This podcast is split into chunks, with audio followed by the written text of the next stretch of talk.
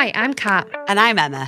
If you love the Dead Parent Club podcast, you can help support its future using the ACAST supporter feature.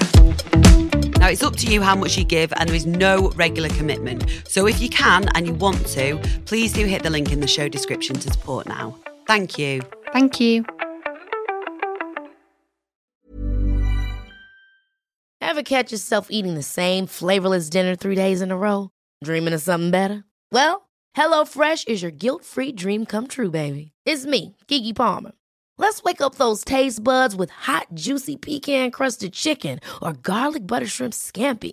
Mm. Hello Fresh. Stop dreaming of all the delicious possibilities and dig in at HelloFresh.com. Let's get this dinner party started.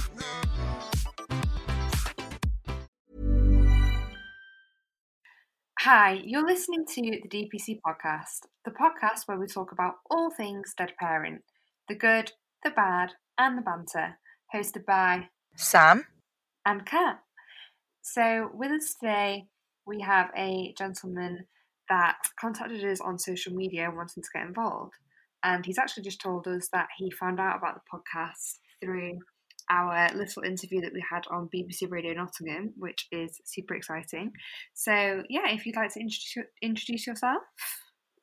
Right, guys, I'm Chris. Uh, originally from like Bristol, southwest area, and I've been in, up in Nottingham for the past three and a half, four months now. Fun fact about Chris is that he recently moved to Nottingham, but has actually, well, is actually now moving to the town where Sam is from. Newark, Newark. Don't think I've ever heard anybody be so excited over it, Newark before in my life. do you remember, like, oh, no, you would have known. I was going to say, do you remember nights out when we were in Newark, but you wouldn't because you're not from there. well, Sam, Sam, we went on one night out together and it was an absolute shambles. I got far too drunk. Well, we used to we used to always like storm around Newark and be like NG twenty four. Say NG twenty four. That can be you now, Chris. You can be storming around Newark singing NG twenty four. Twenty four represent. look what you've got for to look forward to. Can't wait. Bring it on. Sam, I'm just I'm just thinking about that night out and do you remember we ruined it ruined the Mackies at like three in the morning and we were just absolutely Is that the one But we Paul? sat in that mag- Yes. yeah. We were sat in that Mackey's for about oh for a solid hour. It closed. It closed and we were in there. Yes, it did. But then the guy, the guy who was working there, really fancied Kat, so he let us go in there when they were closed. Blimey, who'd have thought having a Mackie D's lock in? yeah. Oh god. we we we live the dream, Chris. Oh, I love it. Can't wait. anyway, we digress. Um, Yeah. So this is, of course, the Parent Club podcast. So you obviously have some sort of affiliation with the DPC. Um, would you please like to tell us your story? And it can be in as much detail as you like. Just yeah, just from start to finish. We'll probably interrupt you for questions anyway. Yeah, it's all right. Um, well, I've been a member as much as I probably didn't want to be part of the club since November 2010. Uh, well, turned out mum had, ca- mum had cancer and became terminal, and yeah, it's like she had a. I think it was like about probably about the, the year like a year earlier, like November 2009, December 2009, where she went to a went to a doctor's complaining of like a sort of like a numb pain in her leg, and I think she'd sort of like this like homeopathic treatment, like those warm those lavender bags in the microwave, and tried using that, but turns out it was a tumor in a leg. Obviously, had it removed via surgery in about the January February 2010. Um, similar thing with my dad when he had an operation to remove tum- tumor from behind his ear. In touch with, he's, he's all fine now. Um, but obviously, they had to check if it was cancerous or not. But yeah, turned out with mum it was, and then got given the option of treatment and therapy, and yeah, it's like started off doing chemo, um, where like one cycle was like day one was like a full cycle, day day eight was like half half the like half the amount, and then day fifteen was like a day off just to give her body a bit of a break. Um, The idea was to do like six cycles with like a chat with like a review after the third cycle. Uh, yeah, the review came. Chemo was working. The tumor was reacting to it, like going down and whatever, and there was no reason not to carry on. So, yeah, carried on the t- chemo. Rounds four, five, six came and went, and you could sort of visibly see that it was taking its toll on mum. So, like obviously, like hair started coming out. You could see that she was getting visibly tired and whatever, but still was going about her daily daily business as, as she did. And then came the review after the sixth cycle, and it was the news that no one wanted. Uh, turned out the cancer had resisted, and yeah, it's like it sort of like hit everyone really hard. Um, and then yeah, I went for the, like, there was like some kind of like new treatment being sort of done at the Royal Marsden Hospital down to like London way, and it was one of the yeah, it was like it was one of those things where it was like a trial trial treatment just to see if it would work. Um, unfortunately, that didn't work, and doctors told my dad that she had weeks to live, and then obviously told me and my sister, who were pretty much on the verge of having a mental breakdown. Um, morning, like the morning after, the doctor said to dad, like, we're really sorry. We told we know we told you she had weeks to live yesterday, but by the looks of it, it's got days." And this was like uh, mid to late October, and obviously we wanted her to be sort of closer to home, um, so just so that like friend like friends and family come see her in her final days. Um, But yeah, fair shout to her. She was like an absolute fighter to the end, and she survived uh, for an extra two and a half weeks. And yeah, because I the day or the, the day that she passed was Saturday the thirteenth. Reason I remember it is because England were playing Australia in the rugby, and England absolutely tonked the Aussies. And yeah, just one of these things where like I was about to go to bed at to like ten o'clock at night. Next thing, ne- next thing I know, my phone goes and it's Dad. I'm thinking, oh, what does he want? Um, literally answered the phone, and literally you could tell in his voice that it was the worst news possible. Saying, Chris, look, I'm sorry, but she's gone. And usually, with any form of news, it takes me a minute to process it. And yeah, when he said that, I literally just broke down in tears because it's no matter who you are. I mean, you guys obviously know how it feels losing a parent as well, but it, feels like your world's just come crashing down around you. If you don't mind me asking, then, how old were you? Uh, I was 20 and my sister was 18. Oh, yeah. I mean, what made it worse is that the following May, I turned 21, and if mum had survived until then, she would have turned 50. That's a. Wait, because she was 49. Yeah, she was literally six months away from turning 50. Welcome to the 49 Club. Wow. Oh, no. So mine and Kat, so my dad was 49 when he died, and I was 20, nearly 21. So that's freaky as it is. Kat's mum died when she was 49. I was 20. How- how old were you? I was 20, not quite 21. Yeah. And we also spoke to a lady last week, um, whose podcast will be out next week, I think, or the week after. Um, and her mum was also 49. Like, no shit. Yeah. I, I, I, I think I think what made it worse, I think for me, looking back at it now, because obviously hindsight's probably the biggest bastard in the world. Is, um, I think I think it took me a lot longer to learn how to grieve because not only did my mum die on the, on that Saturday, my dad's also a member of the club as well because the Monday of that week, his dad died of cancer as well.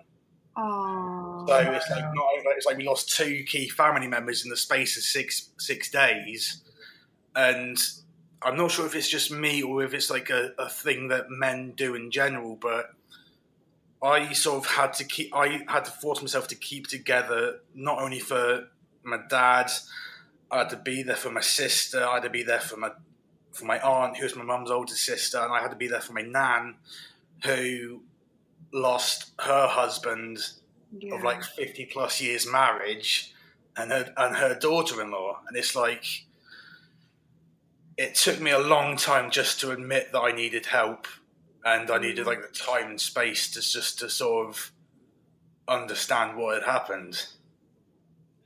Um, just taking it back to when your mum died and stuff. Was that was she in a hospice at that yeah, point? she was uh, yeah in a hospice down um down Uphill near which is in Weston. Okay. So was that was that close to where you were at the time? Were Yeah, it was home? probably at best half an hour, forty minutes tops one Yeah. way. So she was like definitely close to home, and yeah, there was always at least one of us, like either me, my dad, or my sister, just always there at her side and whatever. And um, Yeah.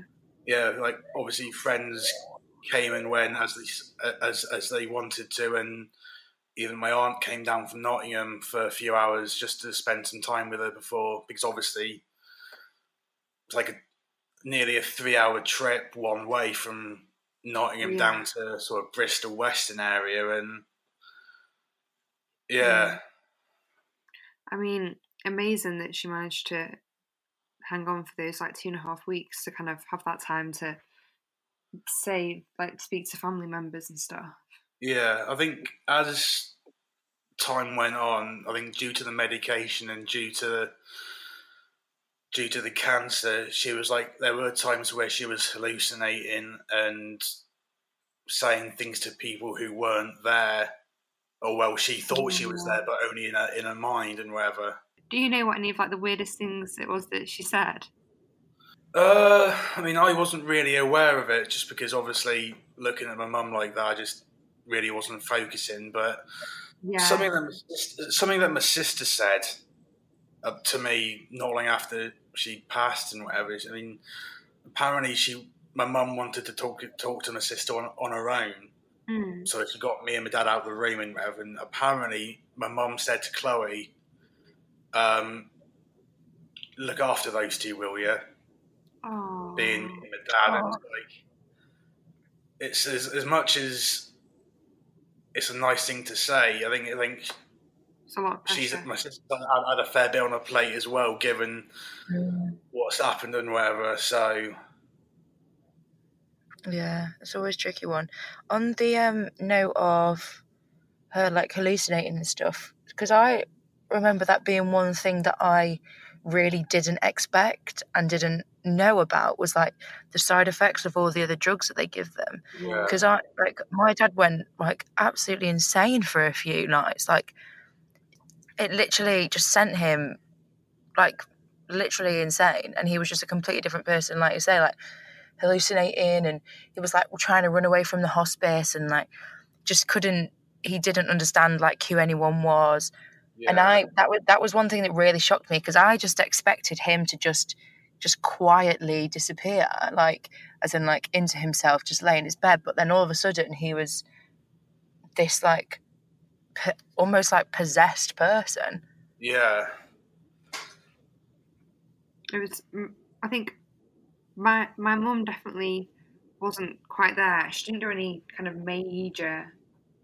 Like I think your dad, Sam, was something else. The way that he was trying to run away and stuff. But with my mum, the one thing that stands out to me is when um she was she went to me. She went, make sure you drink lots of milk. And I was like, what for, mum? And she went, you know, for, for pregnancy, make sure you drink lots of milk. I was like, right, okay, thanks, mum, but that's not really very applicable right now, but okay.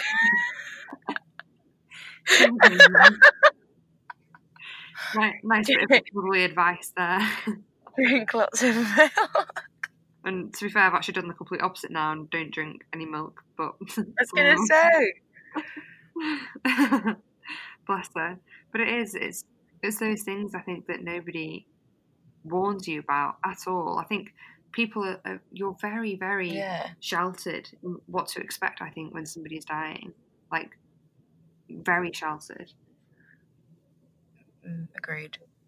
So, Chris, were you living at home at the time? Yeah, um, yeah. It turned out like when Mum was doing like was going through a treatment, or whatever.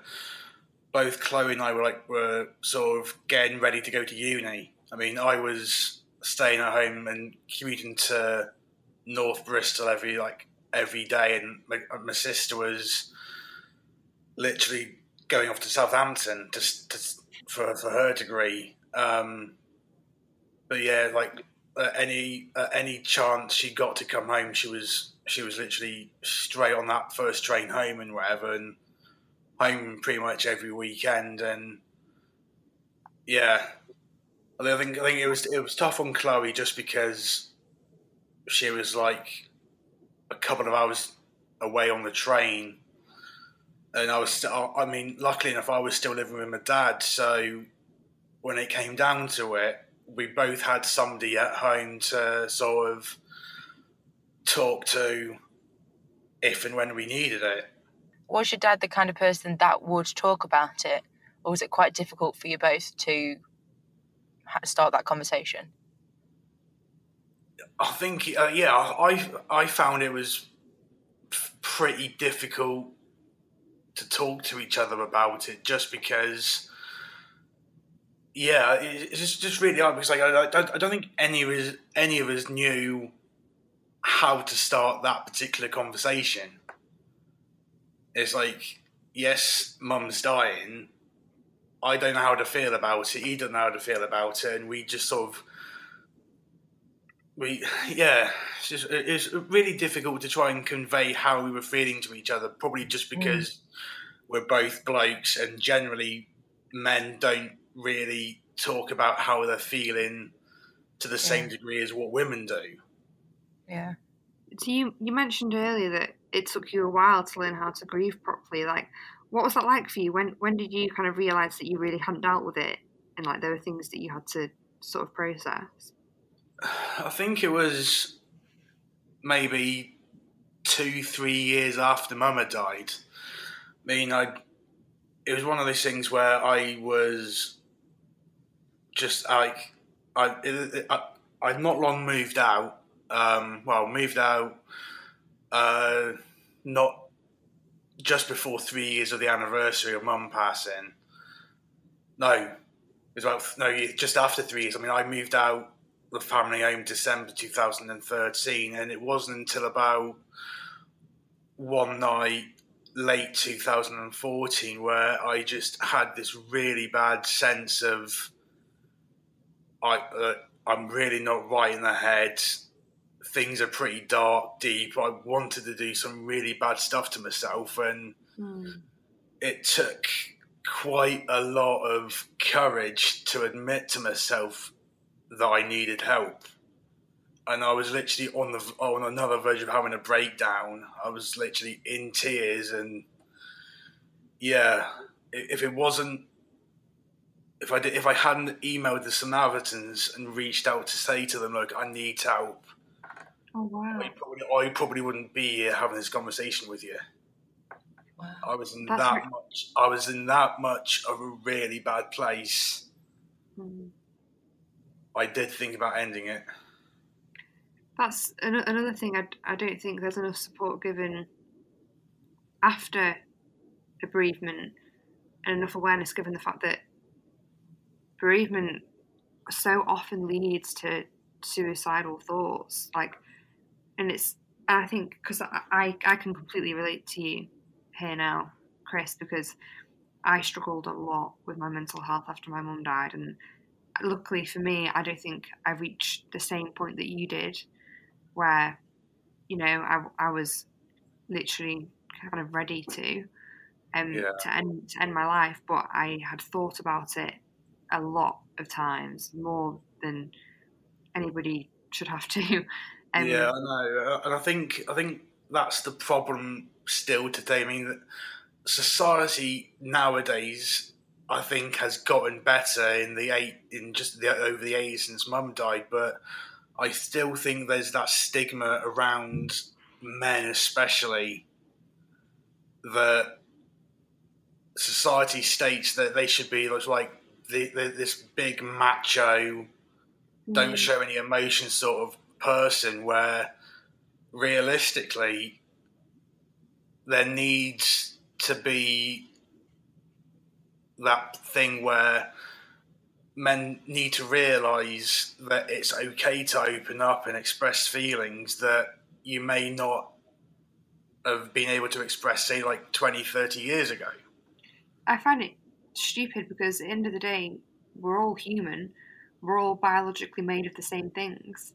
Yeah So- exactly We're all allowed to deal with grief and or any kind of mental illness in the same way. Just because if you're a man or a woman doesn't mean that you're going to doesn't mean you're going to have different emotional connections to things.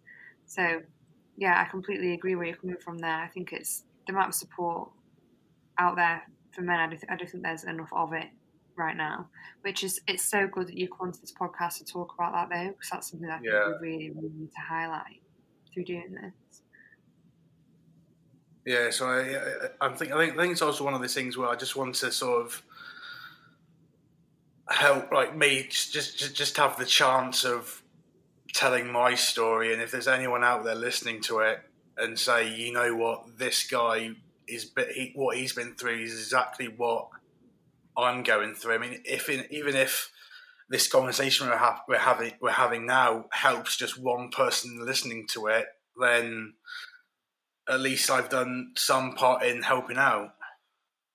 And I think even Sam and I are surprised sometimes by the amount of messages that we get from people who, you know, have just found us like organically and have been like, I can relate to everything that you're saying so much. Like it's helping me so much through stuff. And that that that's what makes this platform so valuable, I think. You Yeah. know, it's it's real stories from real people and it makes such a difference, I think, 'cause people don't feel like they're on their own. Yeah, Yeah. definitely. So, what did that look like for you then? Like after you reached out for help, what were the steps that you took after that to kind of progress and see a future again? Uh, I think it was just like obviously some Samaritan sort of came back and said, "Look, we're s- sorry to hear that you're feeling this way. Please don't do anything stupid." Um, they put me in contact with uh, with Cruse bereavement counsellors, Ah, yes. and like, um, sorry. Come on, carry on. I'll um, I'll talk to you about this later. Yeah, and then it's like I sort of then like rang them, explained the same situation to them, and yeah, with it uh, within, I think I think that there was a bit of a like bit of a queue due to sort of like the, the level of demand that they were having at the time, but yeah, the start of 2015, I sort of have to I sort of had to sort of try and work it around work because at the time I was working at Bristol Airport in security Hmm. but fortunately enough, the slot that I'd been given, I only needed to take like one one day off just to try and get to go to it, and the management were pretty good with it. They said, "Look, yeah, give us the dates and we'll work work around it." Um, and then yeah, I had uh, six weeks counselling, and I think I think it did help in a way that it got a lot of what I was holding on to off my chest. And it's sort of like I did feel I did feel quite like fairly liberated saying that um, I there was someone who I could talk to who wouldn't say anything to anyone else, and whatever I said was going to be sort of kept in like within those four walls. How was it? Um, you mentioned about like speaking to the management and work and stuff. Like, how did you how did you find that, and how did you approach them? Did you say to them, that this has happened. This is what I'm going to do"? Uh, yeah, it was one of these things where I, obviously I got given the dates and whatever, and I just went into the office after after one of my shifts, one in, during one of the mornings, and like the actual manager, manager, she was she was out somewhere, so it was like her number two, and another manager from one of the other sites um, were, were, in the office. And I just said, "Look, can I have a quiet word with you, please?" And they said, "Yeah, that's fine. Is it way if the other guy, don't the other guy in here as well?" And I said, "Yeah, if he wants to be." So I just literally just closed the door, sat down with them, and just explained the whole situation to him, saying, "Look, not many people know about it, but just over three, like just over like four and a half, five years ago, my mum died of cancer, and within these past few weeks, though, I've not been mentally in the right frame of mind. Obviously, I was still coming to work, doing my job, and then that, but then." Yeah, so explain to him saying, "Look, I've got these these counselling sessions coming up depending on what time and when they are and when my shifts clash, I might need to have some time off just just to go to them. Mm. And the assistant manager said, "Yeah, that's not a problem. Tell us when your counselling sessions are. Tell us when your shifts are on that day, and we'll try and sort." Uh, uh, no, wouldn't wasn't trying to. She said that she'll sort sort it out so that if, for example, I was working the afternoon shift, she would make sure that I wasn't working that particular afternoon shift just so that I could go to the counselling sessions. Yeah, that's amazing. Yeah. Because I think that's definitely one thing that I have always struggled with and like continue to is always like, how do you approach people at work with that? Because you, I mean, for me, I'm like, oh, but it's just going to make it awkward, and they're going to not think that I can do my job the right way. But at the end of the day, people people do, even if they don't understand, like they can kind of understand. Um, yeah. You know, like the need for it and where you're coming from, especially now with more conversation around like mental health and stuff. Um, I think it's getting easier, but still, it's not easy to approach people at work with that. So I think you're really brave for just going in and being like, "This has happened. Yeah. This is what I need to do." Yeah, it's like when, like when I was when it, when it all happened with Mum passing, or whatever. I was working in one of the local village pubs, and after I finished crying that Saturday night, it was literally my my boss Phil who was the landlord at the time. He was he was an absolute brilliant bloke to work for. Um, literally, he was the first person I rang just to let him know, and it was his wife Judy picked up, and obviously just explained to her that Mum had died like an hour or so ago.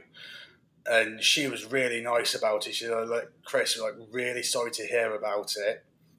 Um, both Phil and I send our like love and regards to you and your family and she said, "Look, take as much time as you off as you need, and come back when when you're ready." Mm. And it's like I think people like when it comes to like telling people you work for, I think you just you just need so like five minutes, five ten minutes in a quiet room and just explain to them what's gone on. And I think I think generally most people would understand what you're going through to some degree, and will probably try and help out as best they can. Yeah, even even the people that don't really know how to react, I think when you tell them stuff like that, it's better to have. I think you know it's better to be an open book about it, especially when it comes to work, than to close it off because I think you're kind of risking more in that sense if you don't tell if you don't tell the people that you're spending the majority of your life with, I think that's dangerous for your mental health and also for your relationship with your employers, really, isn't it? Yeah, yeah, yeah. But but then again, it's like it's one of these things where I, when it comes to sort of like telling people about what happened with mum, it's. I mean, I've always found that it's. I usually I usually tell people on a need to know basis. It's like. Ever catch yourself eating the same flavorless dinner three days in a row? Dreaming of something better? Well, HelloFresh is your guilt-free dream come true, baby. It's me, Keke Palmer. Let's wake up those taste buds with hot, juicy pecan-crusted chicken or garlic butter shrimp scampi. Mm. Hello Fresh. Stop dreaming of all the delicious possibilities and dig in at HelloFresh.com. Let's get this dinner party started. There's never been a faster or easier way to start your weight loss journey than with PlushCare. PlushCare accepts most insurance plans and gives you online access to board-certified physicians who can prescribe FDA-approved weight loss medications like Wegovy and Zepbound for those who qualify. Take charge of your health and speak with a board-certified physician about a weight loss plan that's right for you. Get started today at plushcare.com slash weight loss. That's plushcare.com slash weight loss. plushcare.com slash weight loss. I don't really plan, or I've not. I've never really gone round my workplace singing and dancing, singing and dancing, "Oh, please pity me. My mum's died. I'm, I've got one parent left in the world." but yeah, I think I think I think definitely telling telling some people about it. I think definitely will help. But I think Mm. generally, mainly more on a need to know basis, really, just because you don't really want to sort of alienate the people you work with to think you're some kind of outcast, for use of a better word. Yeah. Yeah, it's it's interesting, isn't it? Because there are still some people in my life that, like for example, um, a guy that comes in and out of our workplace, um, and who I've known now for about a year. He didn't know about my mum dying, which to me, I'm always I'm, I don't know when it comes to the workplace, I'm always a bit shocked because I think like I just I think it's come to a point now where I just expect people to know. I think because I am so open about it, I'm always shocked when somebody else doesn't know that it's happened to me. I think Yeah. it's it's funny, but I think that's purely just because of how open I am about talking about it, and because everybody that I work with is very aware about it as well. So when he was like, "Oh, I didn't know," I was like, "Oh, wow, like interesting." Yeah, yeah. I just assumed that everyone knew now. yeah, yeah. Kind of becomes part of your identity, I suppose, doesn't it? Sam, we've talked about that before. Yeah, it does for us because we literally fly fly the DPC flag every day. Literally talk Um, every day. Uh, the reason though, Chris, that we both got a bit excited when you said Cruse Oh, yeah. it wasn't like it wasn't like, oh my god, yay, like counsellors. it was so we when Kat was on BBC Radio Nottingham, um, she was actually joined by a lady called Jo from Cruse Bereavement. Um, and that they absolutely love the podcast. And since then they've been in touch and I think Kat's gonna actually go and speak at one of their workshops. Is that right, Kat? yeah, I am. This is turning into a really, really small fucking world, I tell you now. I know. How mental is that? Yeah, so exciting. So yeah, that'll be that'll be in Nottingham as well. Um, one of their Nottingham offices and stuff. Yeah, I'm really looking forward to that actually. So that's going to be the next like three months. So you mentioned Chris about your um about like speaking to your dad and stuff. How were your friends when this all happened? I, th- I think I think all of them are really shocked about what had happened. I mean, especially for me. I mean, I was I I'd been playing rugby for the local local team for since I was eleven. I mean, obviously, in the year to, in the run- the year running up to mum passing, it was like my final season. But especially with like the rugby lot, because she was like uh, minis and juniors fixture secretary for about three years, I think it was, and most like pretty much the whole Winscombe Rugby Club family were just like literally in probably the bit as much shock as we were because just because of how much work she did behind the scenes and whatever. And and yeah, and all my schoolmates were shocked. And I mean, luckily enough, there's still a, like a handful of them I, I'm still really close to. And like we're uh, in a WhatsApp group and just like messaging other every now and again, just having a having a few laughs and taking the piss out of each other as you do. Did it change their way that they treated you or anything around the time, or was it pretty? Did they, or did they just? I mean, did they acknowledge it, or did they pretend it wasn't happening? I think I think a few of them did did sort of acknowledge it, and I think it was I think it was one of those things where I might have mentioned it in like in a catch up over a few drinks to say, look, yes, I know my mum's died, but I don't want any special treatment. I just want to be that same bloke that I was before this all happened. Just because I think the one thing that I didn't want to happen was everyone to give me some some form of special treatment and make me feel really uncomfortable. Mm. Um, but yeah, it's like I've not seen them for a while, but it's just one of those things where it's like whenever I do meet up with them, it's I think they do sort of know in the back of their minds he's still a bit fragile, but at the same time, it's like he's still one of the lads. He needs us as much as we need him. Yeah. Do they ask you like relatively often, like how you are? Yeah, and I think I think subconsciously it was one of those things where I probably did need people checking up on me just to, just to see how I am, how am I getting yeah. on, and just to try and keep me grounded. Really. Yeah. I think the people that ask you if you're okay, I don't think they realise just how important they are in your life at yeah. the time. Like a simple message being like, you know, like how are you doing? It can really mean so much, can't it? Yeah, it's yeah, it's just one thing. Yeah, especially if if it's just like say like me and a couple of mates are going, going down to the pub. Do you want to come with?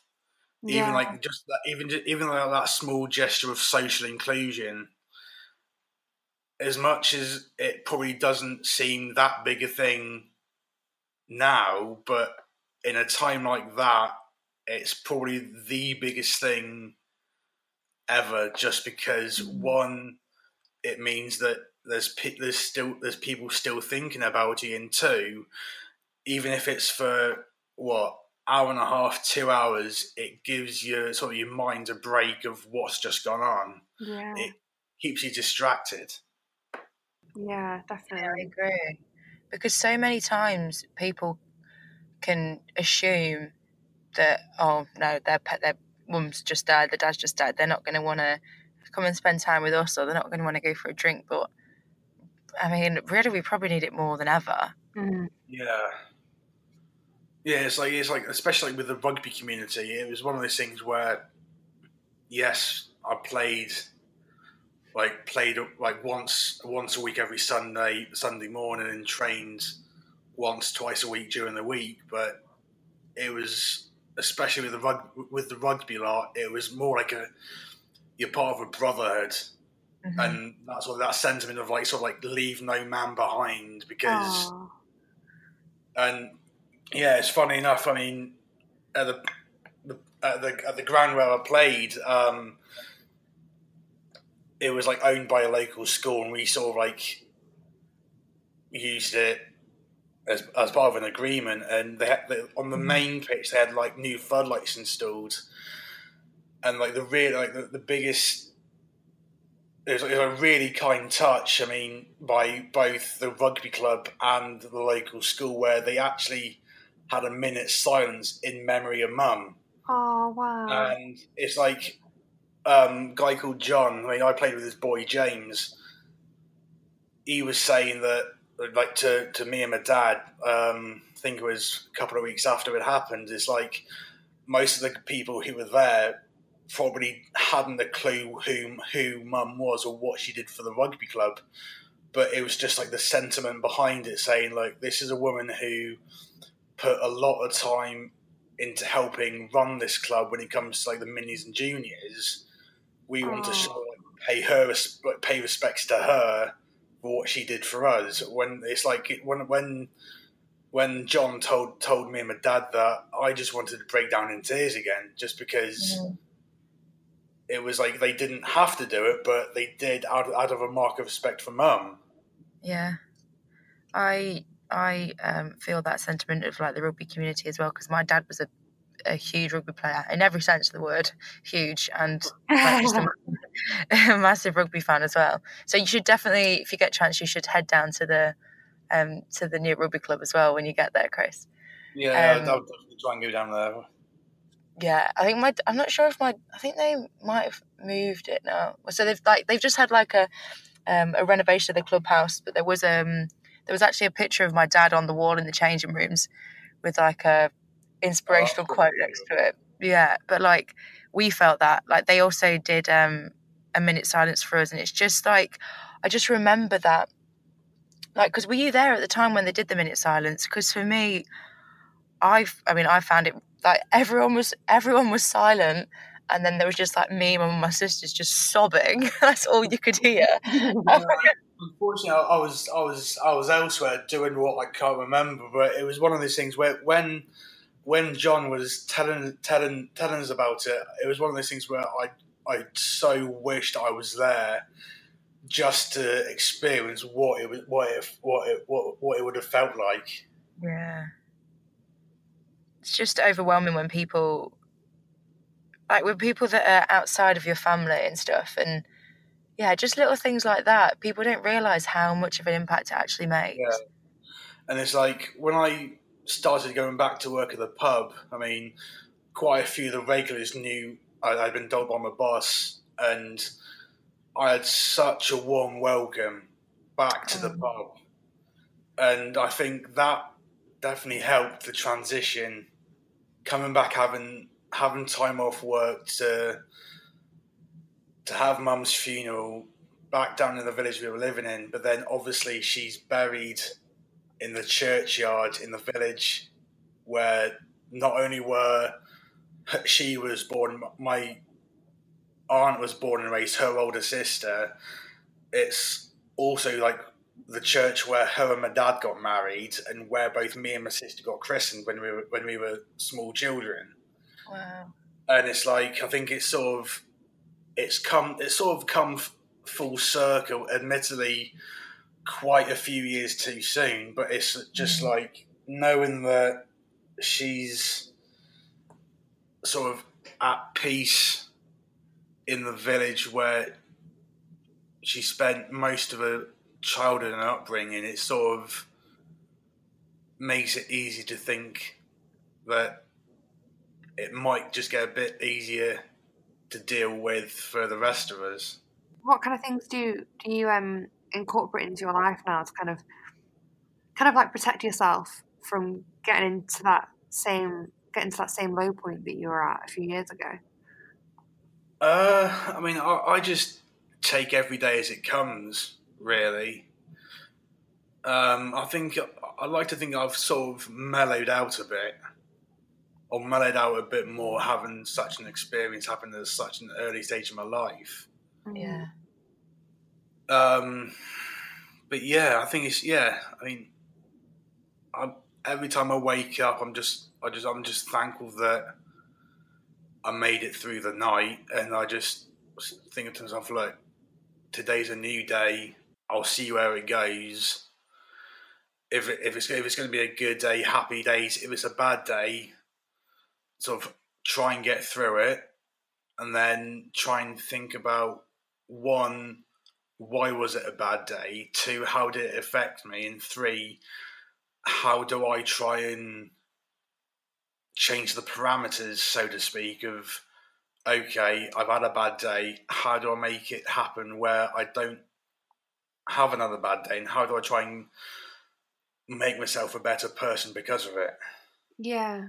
Do you think you've become kind of like more self aware of like of like your feelings and what makes you feel good and what makes you feel bad and stuff? Yeah, definitely. I think it's definitely brought us all together close as a family when it comes to like sort of like talking about how we're feeling whatever. And Yeah. if I am feeling a bit a bit shit and a bit worse for wear, I mean, I normally just text my sister and saying, "Look, I'm feeling a bit crap. This is the reason why. I don't really want an answer to it. I just want someone to talk to and just like so I just want someone to sort of vent my feelings to someone and just allow me to get it mm-hmm. off my chest."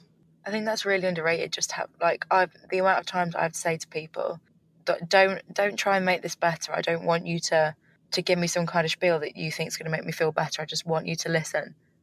Yeah, and I, I, and I think we need more people like that. It's like I, remember seeing something online, like a quote by someone saying that most people listen and listen to respond, or like something. Yeah, so something along, Yeah. along, along the lines of they try and think of something to to answer with, rather than like I just want you just to be quiet and allow me just to say what I need to, and I don't want to. I don't want you to say anything. I just want you to listen Yeah, and just be that someone where I can just talk to and vent whatever I'm feeling is towards. And yeah. I think isn't it something like um, people listen to respond rather than listen to understand.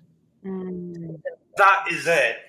And it's like i- i- if more people listened to understand rather than listen to respond, I think it would make everyone who is in the same boat as us three and everyone else who's listening, it would make the whole world a better place. you're so So right. We're changing the world right now. yeah, one yeah, one podcast at a time. Yeah, We're starting a revolution. yeah, we are, and we're taking over Newark. Definitely. are. oh, so what would you say, Chris, to someone that is going through what you've been through? What advice would you give? the advice I would give was from one of the regulars in the pub, and thankfully, touch wood, she's in remission herself from having a cancer scare within the past 18 months. It turned out that she'd lost both her parents fairly on in life. I think she was, I think she lost her second parent when in her late teens and spent mm. most of her life without parents. And she said to me, which I can, I will always carry with me for the rest of my life, is that time doesn't heal. It never will do.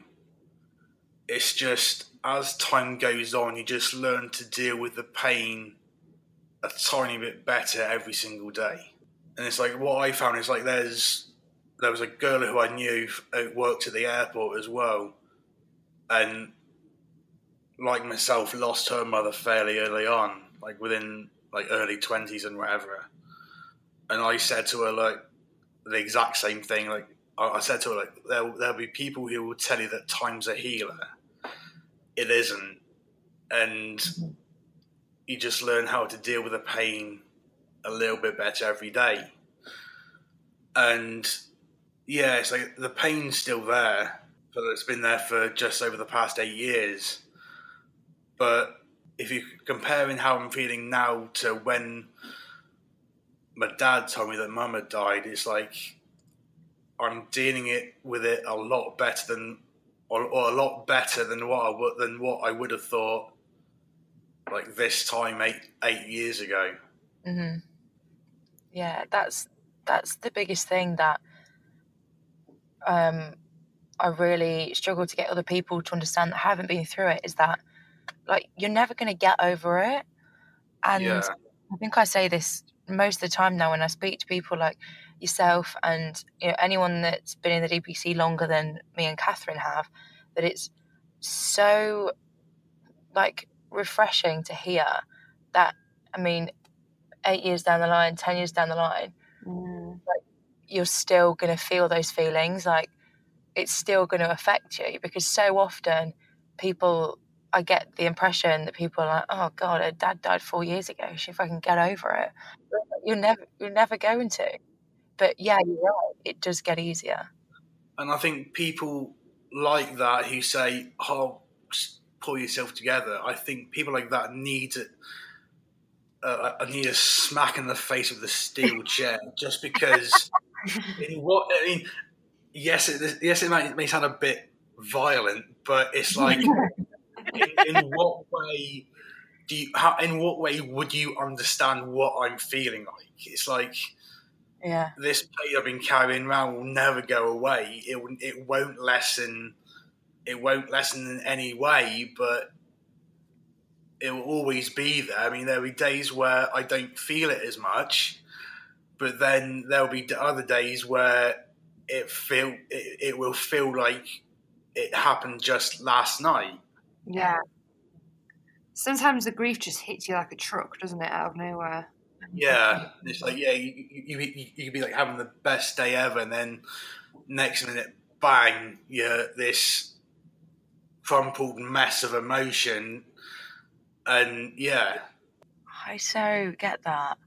I have just one quick question, Chris, from uh, because I think me and Kat always talk about it from a um, a girl's perspective. But do you? I mean, do you have a partner? no, I've I've not dated for well over a decade, and some of me thinks it probably would have helped if I had like someone there for me, like like a like a partner or whatever. But but then at the same time, it's like I'm not sure if I would have wanted someone there just because I probably wouldn't find find the right words, the right tone of voice to talk to them talk to them about it. So it's it's a bit of like a double edged sword, really. Like on on one hand, I sort of needed my own space, my own time to try and fully understand what had happened and what I was feeling. But then on the other hand, I wish I had someone there just so that I could I have a shoulder to cry on and just have that someone to sort of be that person I can just talk to about what I'm feeling, what I'm going through. I think building new relationships with people after you've you've been through so much trauma and stuff, I think it can be really difficult because you kind of learn to be by yourself a lot. I think when you've been grieving, Yeah. like you have to you have to learn how to survive by yourself, and I think then letting somebody else into that safe space that you've created for yourself can be really daunting and really difficult and not something that you particularly look for anymore. Yeah, I think it's just one of those things where it's like I think I've created such like sort of like a fairly tall wall around myself when it comes to sort of like being on my own. I think if I were to sort of like let someone in, they'd have to be so special that being with them would make mm. me like being without them would be very difficult to live if this is making any sense. You don't want to settle anymore. You want the best of the best. it's like having like uh, being with that one person would make you want to be with them rather than being on your own. Yeah, If that makes sense. Yeah. exactly. Like, Yes, absolutely. They'd have to be. They they they pretty, they'd have to be those like pretty damn special to me to for, for me to allow them into my sort of like my own personal space and allow them to try and understand what I've been through and hopefully that doesn't scare them enough for them to run away. Yeah, Preach. I feel you. 100%. Yeah. I, I- I think that, I think that's my biggest fear about this whole dating game is like, yes, I want to be honest and upfront with them, but then at what at what point do I say do I tell them, look, my mum's my mum's dead. I've only got one parent living now. Mm. That's one thing that I'm because I'm actually grateful now that I have like the podcast to because that's almost my seg like like my like segue into talking about it. If people like you know if you're if you're like just meeting someone, whatever, and they're like oh like asking you what you do, and then I say about the podcast, and that leads me onto it. But otherwise, I don't know how I would say it. I do because I still do find it difficult to to say to people when you first met them, or especially if it like someone that you know, if you're. But I mean, then, like, then it it comes back to the point like that we were talking about earlier when we were like talking about how to tell like management at work. It's like I think sometimes it's you sort of like have to play in such a way where do I tell them? Don't I tell them? Do I need to tell them on a need to know basis? yeah, tricky. I don't know if there, I don't know if there'll ever be a right answer to that. To be honest, like you say, just um, how you feel at the time. Does this person need to know? And do you feel? I suppose, like, do you feel? Do you feel like this person's gonna react well when you say it? Because I think I always think about how people are going to react when I tell them. if there is the best time to tell them, I think it's probably like after, like after you've been seeing seeing each other for a while, you've sort of got comfortable with each other, and I think that may be like the best time to say, look, I think it's safe to say that like we're comfortable with each other. I've got some news for you. Mm. Yeah, I'm part of this club. Yeah, the part of the stuff which I didn't really want to be a part of, but it turns out that I am. What the thing is for me is that the way that that person will react to me telling them will then have a massive effect on whether I actually fancy them or not. Yeah, if they react in a really shit way, then I'm going to be like, well, you're shit. Oh, What's the point? Yeah.